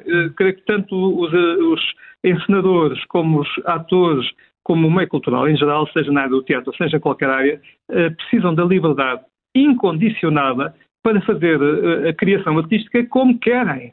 Uh, estar agora a exigir que um ator uh, seja de determinado género para estabelecer de, determinado tipo de papel é uma forma de, de ditadura. Nós, uh, eu creio que isso não faz sentido rigorosamente nenhum. Estamos a confundir as coisas. Uma coisa é lutar pelos direitos uma, do respeito pelos transexuais na sociedade uh, e eu sou obviamente favorável a que todas as formas de expressão, uh, nomeadamente no que diz respeito à, à condição de género, possam ser respeitadas e protegidas. Coisa diferente é querer que uma, uma peça, uma forma de teatro ou outra, uh, uh, sejam obrigadas a fazer um certo tipo de representação. Uh, eu, eu, percebi que há aqui uma discussão, digamos, anterior a esta, que ouvi chamar como qualquer coisa, como injustiça epistemológica, um palavrão grande, para dizer que, no fundo, ao fazer este tipo de afirmação que estou a fazer, é condicionar o modo de olhar para as coisas. Mas nós estamos sempre condicionados pela maneira de olhar para as coisas. O nosso olhar nunca é um olhar completamente livre, não somos Deus. Mas temos, de facto, o dever de organizar com justiça a nossa vida e, e, e a vida em comunidade e, e não me parece de todo avisado querer condicionar a maneira como trabalham os criadores e dizer que tem que trabalhar de certa maneira com o género, nomeadamente no palco. Acho isso, sinceramente, um exagero e uma forma de autoritarismo.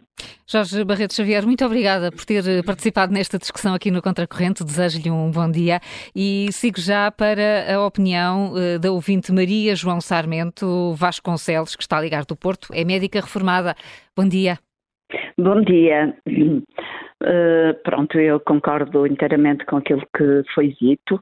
Eu acho que nós andamos, de uma forma geral, eu ando muito no meio das pessoas, porque, uh, pronto, é no meio delas que eu vivo e que, que continua a, tra a trabalhar, mesmo reformada isso e as pessoas estão muito revoltadas contra este autoritarismo eh, de pensamento, de opinião. As pessoas vivem com medo, tem que ser tudo igual. Eu acho que é uma, uma, um absurdo eh, isto ter ocorrido.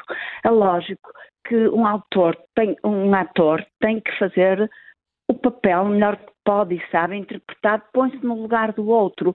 Como um papel de uma rainha não tem que ser feito por uma rainha, ou de um soldado não tem que ser feito por um soldado é o que é, quer dizer, não, é, cabe isso ao ator, quer dizer, representar e posto no, no lugar do outro.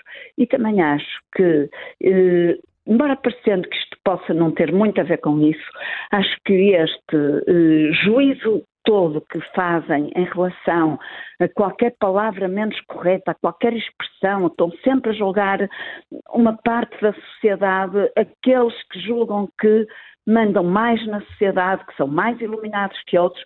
Eu no outro dia fiquei chocada quando ouvi o Ricardo Araújo Pereira a ridicularizar a forma como o Ministro da Saúde falava. Eu nunca reparei na forma dele falar se era assim ou se era assado. Reparo nas mensagens. Isso é que eu acho que é muito grave, é diminuir alguém por, por qualquer coisa que ele não tem culpa, as pessoas têm culpa das atitudes que tomam, das, da, eh, das ideias que expressam, isso sim são da sua responsabilidade. Agora, se são uh, deste género, ou daquele género, desta raça, ou daquela raça, se têm óculos, se são carecas, se são gordos, se falam assim alçado, não têm que ser julgados por isso. Portanto, a sociedade tem dois pesos e duas medidas. Eu acho que as pessoas estão muito descontentes com, com a cedência que está a haver a umas minorias. E é hum. basicamente isso. E, e, obrigada, Maria João Sarmento. Ficou uh, claríssima a posição que aqui tem. Fala de, numa, de uma cedência às minorias, no caso do uh, São Luís. Uh, Manuel Fonseca é editor, é autor. Convidámo-lo também para entrar nesta discussão. Bom dia, Manuel Fonseca. Olá, bom dia. Isto foi bom mesmo, dia. isto foi uma, uma cedência que não deveria ter acontecido ou faz sentido que se repense a forma como também as artes, o teatro olham para a comunidade transgênero? Género? Eu acho que é uma tendência que nunca devia ter acontecido, acho um extraordinário recuo. Uh, aquilo que uh, a essência da arte, aquilo que é a essência da arte, foi posta em causa. Uh, a, a, arte é, é, representação, o teatro, o cinema, um, a própria televisão, quando, quando, quando, quando emite ficção, são representação. A representação é a possibilidade de um ser humano, qualquer ser humano, com talento, com, com, com sensibilidade, uh, ser capaz de fingir. Uh, uh, é isso é que é arte. É, o, o, o, ponto central de ser ator é um bocadinho aquilo que dizia o Fernando Pessoa. É ser capaz de fingir tão completamente que se chega a fingir que é a dor, a dor que deveras se sente. É, esse é o essencial. Ou seja, uh, não é colocar em papéis uh, pessoas que, sei lá, não, não, seria possível colocar no papel de um assassino sempre assassinos é suposto que o ator que representa um assassino não seja um assassino. Um, no caso específico da. Há, há aquelas correntes da representação que dizem que nós temos que ir buscar ou a nós próprios ou passar por algumas experiências para conseguir uh, interpretar não, bem o papel. Ou seja, sim, sim, claro, vamos buscar ao fundo de nós próprios a, imaginar aquilo que. É, o trabalho de imaginação é essencial. Um, nós temos na história do cinema, desde, desde, desde o cinema clássico até aos contemporâneos, um enorme número de pessoas que, uh, por exemplo, sendo, uh, sendo, sendo, não sendo homossexuais, representaram homossexuais. É o caso do Hugo Grant, que fez um belíssimo trabalho uh, no Maurice, adaptando o livro do James Ivory. É o caso da Hilary Swank, que foi uma trans no uhum. Boys Don't Cry. É o caso do Sean Penn, que fez, fez um, um, ativista, um ativista gay, uh, o Harvey Milk, no filme Milk, ganhou até o Oscar uh, nesse sentido. Uh, são casos de straights que foram extraordinários gays no cinema, ou, ou, trans. E há gays que fizeram papéis maravilhosos de straights. O Rock Hudson fez no Escrito no Vento e fez no, no Giant, por exemplo, figuras masculinas eh, de grande intensidade. Uh, masculinas uh, sexualmente hetero. A Jodie Foster é uma atriz que é publicamente sabe-se é, que, é gay, que assumiu a sua, a sua homossexualidade, fez papéis, por exemplo, no Somersby, um melodrama intenso, Silence of the Lambs, Os Acusados, onde ela é violada, por exemplo, por o Montgomery Clift, que era um ator gay, fez também papéis de, de, de straight, por exemplo, no Wild River ou, ou, ou no, no, Lugar ao Sol, com a Elizabeth Taylor. Portanto, a essência da arte foi posta em causa, eh, eh, foi aqui posta em causa. Aquilo que nós queremos e esperamos da, da arte é mesmo essa capacidade universal em que toda a gama de sentimentos humanos está ao alcance de qualquer ser humano, desde que ele tenha, obviamente, o talento para o fazer. Uh, há uma confusão uh, que, que, houve no ato que, que, a que assistimos. A confusão é, é confundir representação teatral com representatividade social. Uhum. A representatividade social é outro assunto que deve ser tratado Uh, uh, e felizmente vivemos numa sociedade aberta e os trans têm todo o direito, todo o direito de viver, viver a sua vida, de, de, reclamar os seus direitos e existem todos os mecanismos. Nós não vivemos numa sociedade uh, que limite o âmbito da sua, da, sua, da sua ação, da sua expressão e da sua busca de direitos. Essa representatividade deve ser procurada nos sítios próprios, não no assalto a, a, a, a, um palco, a meu ver, um, uh, e, e, não num ato que foi um ato discriminatório. O ator uh, André Patrício foi discriminado com base no seu sexo. É mau começarmos uma, uma reivindicação em que se, ba se batalha contra a discriminação por um ato discriminatório. E o facto de ter havido essa, essa alteração de elenco abre a porta a que outras situações se possam repetir em Portugal? Eu espero que não, espero que os encenadores portugueses tenham a coragem dos grandes realizadores, dos grandes encenadores em todo o mundo e saibam conviver com a diversidade respeitando apenas um elemento-chave, a meu ver. E esse elemento-chave é o, de, o do mérito. As pessoas devem ser aceitas ou recusadas em função do mérito para desempenhar, no caso do teatro, uh, aquele, aquela personagem. Uh, há castings uh, que estão, que eu saiba, abertos a todos. Existe, existem, como sempre existe, conflitos entre, entre grupos, há mais pressão, há mais influências, sabemos disso tudo, há uma realidade que nós conhecemos.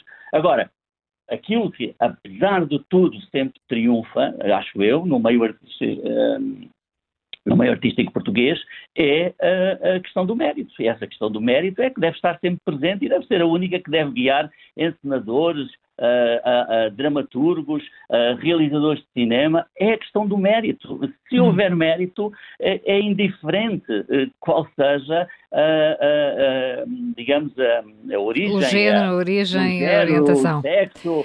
É, é, agora, o, o, o, perigo de, de, de, algum, de, alguns grupos mais aguerridos ativistas, a meu ver, é o de, e isso tem acontecido lá fora, em Portugal ainda não, é de uma arrogância muito grande que, por exemplo, no caso do, do ativismo um, trans uh, masculino, é tóxico em relação aos direitos das mulheres. E isso é um, é um perigo real a que temos assistido, sobretudo lá fora.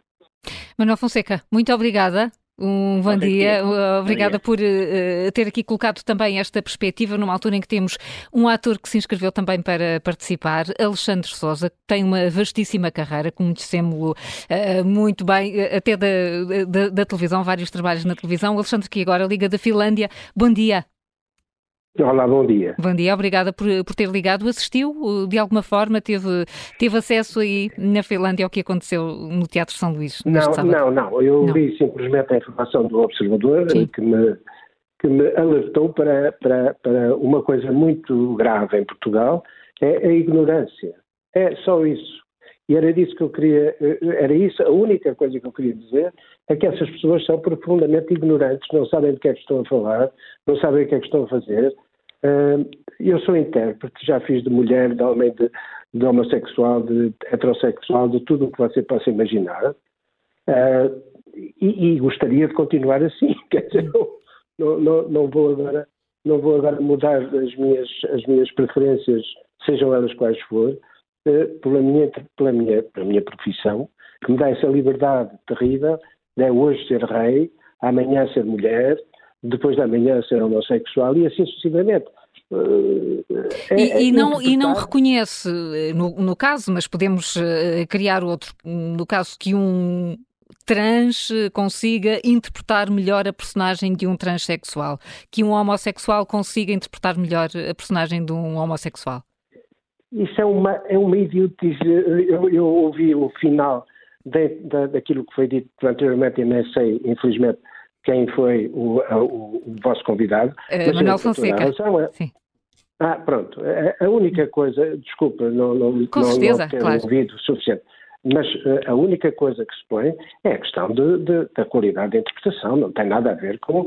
com, com, com uh, isso já houve no teatro português, eu assisti a isso, variedíssimos casos, em que isso foi tentado. Ou seja, por uma, e aliás, eu até digo uma coisa, não posso dizer quem foi, mas é muito, um homem muito, muito, muito conhecido em Portugal, um ator uh, homossexual, e, que, e um, outro, um outro, numa encenação que foi feita em Lisboa, ele foi posto uh, a fazer um homossexual. Uh, só que o diretor da, da companhia chegou à conclusão de que ele não sabia interpretar sequer ou seja, não era ator. E ele deixou de ser ator para toda a vida. Porque uh, efetivamente ele era muito bom homossexual, possivelmente, não sei, faço ideia, nunca fui, nunca fui uh, parceiro dele nessas áreas, mas uh, mas como ator não valia nada, quer dizer, não, não, não tem nada a ver com, com, com as, uh, aquilo que eu, que, eu, que eu não quero amassar mais os, espectadores. Não, não quero, que mas o Alexandre Souza está, está a dizer que já houve outros, outros momentos no, no teatro português em que houve tentativas de uh, tentar colar o ator à personagem. quer dizer que episódios sim, sim, como sim, este não são novos? Não, não, não é, não, é, não, não é isso hum. que eu disse. O que eu quis dizer, perdão. Sim. O que eu disse, possivelmente ouviram isso. Não, eu disse que houve, uh, não posso dizer nomes, desculpa. Claro, claro. São pessoas muito, muito conhecidas da história do teatro português e da televisão, uh, uh, mas o que aconteceu foi alguém que estava a dirigir uma peça de teatro pensou que para fazer um homossexual vamos convidar um homossexual. Só que o homossexual, Sim. que era homossexual realmente, e que era um aprendiz de ator, era muito mau ator. E Sim. teve que ser substituído, por acaso, por um outro bom ator, que também, mas por acaso, era homossexual também. Ou seja, a, questão da, da, da interpretação é, tem muito mais a ver com mérito, mérito, qualidade de uma coisa que é ser ator, ser ator ou ser atriz, atenção. eu, eu doeu-me porque eh, imigrei voluntariamente, porque há muitas coisas em Portugal que se estão a passar e que me incomodam, francamente, e eu imigrei, apesar de ter eh, a idade que tenho, não vou agora uh, fazer uh, alarde disso, mas uh, incomodou-me esta manhã ouvir uma, uma, uma estupidez dessas. Uh, desculpem lá, eu sei que não se pode usar este tipo de, de termos, mas é, é, é inacreditavelmente aberrante o que, o que se passou. O Alexandre, e, o Alexandre Souza. que alguém subisse ao palco e lhe desse uma patada no focinho. É hum. só isso. O Alexandre Souza diz que já interpretou uh, papéis de mulher. Seria possível sim, hoje em dia sim, sim. um homem fazer o papel de uma mulher? Ou os tempos não, mudaram e isso já não é aceitável? Uh, não, então não é, é, claro que é possível. Uh, aliás, há um, um, bom ator, eu não sei se ainda vive, era meu amigo, não sei. Pronto, mas na, e a peça é muito conhecida, uh, a Bernarda Alba, uhum. no Porto, nos anos 60, foi interpretada, o papel principal da peça, que é uma mulher, evidentemente, foi interpretada por um ator homem. Homo, uh, uh, uh, e não era, não era homossexual, era homem, heterossexual, tanto quanto eu me lembro. Hum? Portanto, é, é, claro que isso se passa em todo, em todo o mundo. Lembro-me perfeitamente de, de, ouvir uma história de Marlon Brando, que tinha que interpretar uma mulher na televisão, na, na rádio, perdão, na rádio, e pediu e exigiu da produção vestir-se de mulher para fazer isso. Ou seja, é uma profissão muito complexa. Que não tem, eh, eh, essas pessoas que fizeram uma coisa dessas são absolutamente ignorantes, não fazem ideia do que é que estão a fazer e, e o mal que estão a fazer, não só a tudo, mas ao teatro, que ainda por cima em Portugal sofre há 500 anos de muitas coisas graves. Alexandre Pronto, eu não queria dizer mais nada. Muito obrigado. Nós aqui agradecemos. Muito, muito obrigada. É um privilégio ouvir um, um ator uh, a discutir a, a, matéria que hoje nos junta aqui, uh, que tem, uh, de facto, suscitado muitas reações. O Gonçalo Fernandes está em Lisboa, enviou-nos uma mensagem de áudio que vamos ouvir. Bom dia a todos. pronto, mais uma vez cá estamos a falar de um assunto que, que não deveria ser assunto na sociedade de hoje em dia. Mais uma vez estamos a permitir que esta cultura woke uh, dite as regras. Uh, e, e, e isto tem estado a acontecer, tem estado a crescer um pouco por, por, por todo o mundo ocidental nos últimos anos, principalmente nos Estados Unidos, em que já tomou proporções uh, drásticas em, em, vários estados e em algumas faculdades. Um, e, e está a chegar, obviamente, aqui a Portugal, está, já está bastante influente, seja esta, esta coisa do fascismo climático, seja uh, esta coisa do, do, dos transgêneros, dos, uh, do racismo sistémico, etc, etc. Estamos a entrar numa, numa era em que uh, a liberdade que hoje em dia temos de, de discurso é bastante inferior um, ao que se tinha há 10, 15, 20 anos atrás. Eu acho que isto é, é impressionante e inadmissível como é que a sociedade se permite uh, que, que, que, que, o, que, o, chamado free speech não é? caia como um castelo de cartas, que é o que tem estado a acontecer. Uh, Nota-se que as pessoas têm medo de falar contra este tipo de assuntos, têm medo de, de, de falar contra tudo o que seja a ver com clima, uh, racismo, uh, trans, transgêneros, homossexuais. É, é, um assunto que as pessoas não querem falar, não têm, têm medo de tocar ali num assunto ou, ou de inserir alguma nuance no, no, assunto, não é? Não é tudo chapa 5. Um, e estes grupos querem, querem nos fazer acreditar que é tudo trigo limpo, farinha a par, e é como eles dizem. E as pessoas têm que, têm que obedecer, têm que seguir, uh, porque senão, porque senão são, são racistas, uh, homofóbicos, negacionistas. Portanto, isto também é, é, uma arma muitas vezes utilizada por este tipo de movimentos, que é desumanizar os dissidentes, de certo modo, para, para, para não, não, não se dar valor a uma opinião uh, que seja diferente, não é? Uh, portanto, resumindo, isto é completamente ridículo. Acho que nem sequer uh, o que aconteceu não deveria ter acontecido. Obviamente que a pessoa não, não, não deveria ter, ter saído da peça por causa desse, desse tipo de movimento.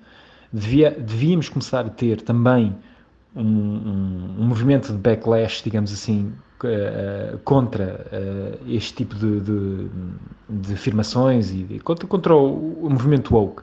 Devia-se começar a falar nas notícias contra isto também, uh, porque, porque eu não estou a ver, estou a ver, eu estou a ver o estabelecimento todo de mãos dadas com este tipo de, de movimento, com muito medo de, de serem expostos ou de serem chamados nas redes sociais como racistas, xenófobos, etc, etc. Uh, e, portanto, há, há, um receio enorme de, de, de, ir contra este tipo de movimento. Um, isto só, só, só vai levar à, à queda da nossa sociedade, uh, como, como tem estado a levar. Uh, eventualmente há de se começar a infiltrar nas escolas este tipo de assuntos e, e, vamos começar a funcionar numa sociedade à base de sentimentos e não à base de factos e, e pragmatismo e racionalidade e portanto não é um futuro, um futuro bom. Pessimista o Gonçalo Fernandes. O Hugo Rufino Marques enviou-nos uma mensagem da Polónia. Bom dia a todos.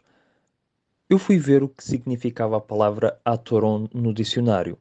E a palavra ator no dicionário diz pessoa que interpreta um papel encarnando uma personagem. Pessoa ou entidade que desempenha um papel importante no acontecimento, protagonista, agente. Fingidor. Ora, o facto de uma pessoa que não é transexual fazer um papel de um transexual porque tem as qualificações ou é considerado um ator, não vejo qualquer tipo de problema. Aliás, isto de facto, este ato foi um ato de censura e aquilo que o teatro fez em remover um profissional do seu local de trabalho porque o profissional não se enquadra no, papel que ele está a representar, não sei se não vai contra o artigo 13 da Constituição da República Portuguesa, em que diz que nenhum cidadão deve ser discriminado tendo em conta a sua orientação sexual, tendo em conta o, o, a sua raça, crença religiosa, etc, etc, etc. Por isso, de facto, aquilo que está, que nós assistimos e que estamos a assistir é nada mais nada menos que um ato de censura uh, do, de um grupo de pessoas para com o teatro e o teatro a ceder a essa censura. Por isso, uh, aquilo que eu, enquanto cidadão, uh, fiz foi utilizar o portal do, do, livro de reclamações que se pode fazer online e escrevi uma reclamação contra o teatro acerca dessa censura e acho que todos deviam escrever pelo menos uma reclamação contra o teatro neste mesmo portal, no livro de reclamações do teatro. Um ponto deixado aqui eh, pelo nosso ouvinte Hugo Rufino Marques, podemos estar perante até um ato eh, discriminatório inconstitucional. Não deixa de ser curiosa esta, esta abordagem. Há pouco ias quase por aí, Helena. Sim, claro, afastar-se uma pessoa por, uh, por questões da sua orientação sexual, pela sua uh, raça, crença, tudo isso, é, é, claro que não é, não é compatível com a nossa legislação e, portanto, tudo isto. E, por outro lado, esta cedência à, à, à violência, quer dizer, uma pessoa desata os pinotes em cima de um palco e agora vamos substituir uh, o, os atores quem uh, teve um, quer dizer, quem já assistiu uma peça de teatro, não é preciso ter trabalhado em nada destas coisas, sabe que não se pode substituir assim um ator, está um trabalho prévio, então estamos aqui a menosprezar completamente o que é o trabalho de um ator, por exemplo, partimos do princípio que se pode substituir assim e, e, pronto, quer dizer que não, não houve ali, não, não houve ensaios, não, não, quer dizer, uh, aliás, houve aqui, isso também foi referido, isto também um, ehm, é, é, tudo, é tudo, há aqui coisas que, que não se percebem. Eu, por acaso, perguntava isso aqui no domingo, num texto de opinião, e continuo sem perceber como é que a, a, a atriz que vai já substituir, ou o ator, ou o que seja, eh, sabia o texto? Não, assim? não, parece que ela conseguiu decorar rapidamente. Ah, pois. Já descobri isso. É, exatamente, não é? Não, enfim, a peça e, não devia ser um papel muito grande. Não devia ser um papel muito grande. Já pois. que havia o mesmo ator fazer quatro fazer papéis. Quatro papéis. Pois, não é? Mas está ali todo um trabalho de coordenação com os outros atores. Portanto, não sei. De qualquer forma, para, que nos, para acabarmos em bem, então, hesitei entre fazermos uma peça com pirilampos, e portanto o Manuel ensaiava-nos a todos com pirilampos, ou então vão ver o que é representar Uh, havia uma, uma dupla no cinema imbatível nestas matérias de bilheteira, que era a Sofia Loren e o Marcelo Mastroianni. Eles fizeram vários filmes.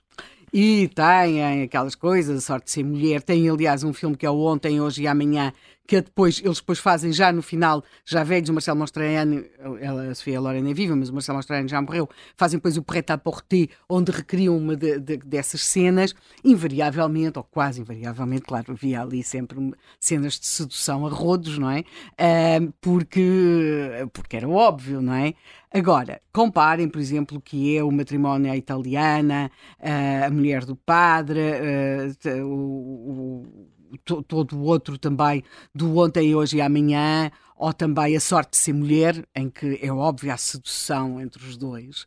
E depois veja-se isto, e, e o sedução em que o Mastroianni faz o papel para o qual uh, Deus lhe deu vários, vários atributos, ou seja, era um homem bonito, interessante e com uma enorme capacidade de representação. E depois veja-se aquele que é um dos filmes mais uh, interessantes e mais impressionantes que vi até hoje, que aqui numa tradução do título está um dia muito especial ou um dia em Roma, que é, é um dia numa Roma do tempo de Mussolini em que vão todos para aquelas paradas, para aquelas coisas, ela não vai, porque ela é a Sofia Loren, porque tem, tem, tem muito o que fazer, tem muitos filhos, tem a casa para tratar, tem aquelas coisas todas, e também não gosta muito daquelas paradas. Não é uma questão política, mas ela tem a casa toda para arrumar. É fantástico que é a Sofia Loren de chinelos a andar de um lado para o outro, assim, com um ar muito coisa e tal. Depois vemos como ela quase que se transfigura com os mesmos chinelos e com as mesmas batas e com as mesmas coisas. E é o Marcelo Mastroianni, que é um homossexual, que, está que sabe que vai, pronto, no final daquele dia vai ser levado para uma espécie de, de, de, de colónia penitenciária.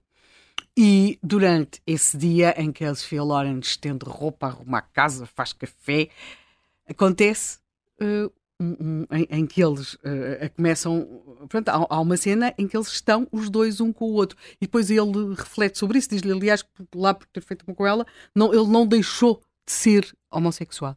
E é extraordinário, porque o Marcelo Mastroianni faz um dos mais comoventes homossexuais que, que, que, vi na história do cinema. E, portanto, se querem ver o que é ver representar, vejam o casamento ou o matrimónio à italiana, os dois e tal, tudo o que se possa imaginar, Mastroianni e Sofia Loren, aquela imagem, os dois sentados na cama, espantoso, e depois vê-se um dia em Roma e o Mastroianni a fazer de homossexual e a Sofia Loren a fazer de mulher desmelhorada, que é uma coisa quase contra a natura também, e, e percebe-se que há quem eh, ser ator não é fazer de nós mesmos. Pode parecer, mas não é. Não é a diferença entre representar e a representatividade, sim, como sim, já se falou aqui, José Manuel. Sim, e depois ter noção. De, há aqui duas coisas que eu queria chamar a atenção. Uma é. Uh, há muitas. Este tipo. Quando as coisas tornam proporções uh, que, pela sua marginalidade, uh, chocam, muitas vezes, se houver uma espécie de rendição a essas, a essas minorias, isso gera uma reação. Eu volto ao meu ponto. Gera uma reação de sinal, sinal oposto e isso pode conduzir e já conduziu a extremismos. Uh, e não são coisas que desapareceram. Nós achamos que estão muito longínquas, mas não estão porque nós não olhamos para certos setores da, da, da, da nossa sociedade que não têm voz, não aparecem na imprensa, não vão ao teatro, não vão, não vão ao cinema, estão em casa a ver uh, com a televisão ligada e pouco mais. E depois há outros aspecto, outro aspecto que eu também acho que é muito, muito relevante, que é, nós temos aqui imensos exemplos de grandes obras de arte em que acontecia precisamente esta capacidade de interpretar, a capacidade de criar. Se nós olharmos para aquilo que é a história de, de, de, de digamos, da criação artística, eh, verificamos que há permanentemente uma recuperação de referências, de referências antigas, eh, uma procura de mistinização, eh, uma procura de fazer coisas completamente, digamos, em que seja em que seja possível integrar diferentes culturas. E nós hoje quando olhamos para posso falar da pintura, posso falar da arquitetura, posso falar da escultura, posso falar da, do cinema, de, posso falar de tudo, da música e quando isso acontece muitas vezes deu-se deu saltos, eh, saltos frente quer dizer, e não é possível nós imaginarmos, sei lá, o Renascimento sem, sem a recuperação do que, daquilo que foi a herança herança greco-clássica, greco-romana. Portanto, e Quando mesmo Picasso imaginar. descobriram aquelas uh, peças de arte africana no Louvre, não é como Sim. isso? A importância que teve a arte africana para o Picasso, a importância que teve uh, a Polinésia para o Gauguin, quer dizer, uh, Sim. portanto... Uh, Coitado tudo... do Gauguin, se fosse nos dias de hoje, está... portanto, quer dizer, e isso eu acho que são coisas que enriquecem os dois lados, não empobrecem. O que empobrece é os bantustões. Os bantustões e, portanto, as gavetas, as pessoas fechadas em gavetas, fechadas em andares, blindadas, bloqueadas, uh, agressivas para com, para com o, outro. o outro, é que, é que enfraquece tudo.